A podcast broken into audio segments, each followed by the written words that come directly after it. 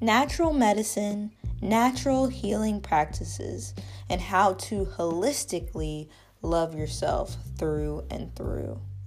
That is what we will be speaking on on holistic love. We're going to be talking about remedies you can use to love yourself naturally, cleanse your mental and physical body with food and beverages. Then share stories and testimonies of the results of these practices with certified herbalists, Reiki healers, and more.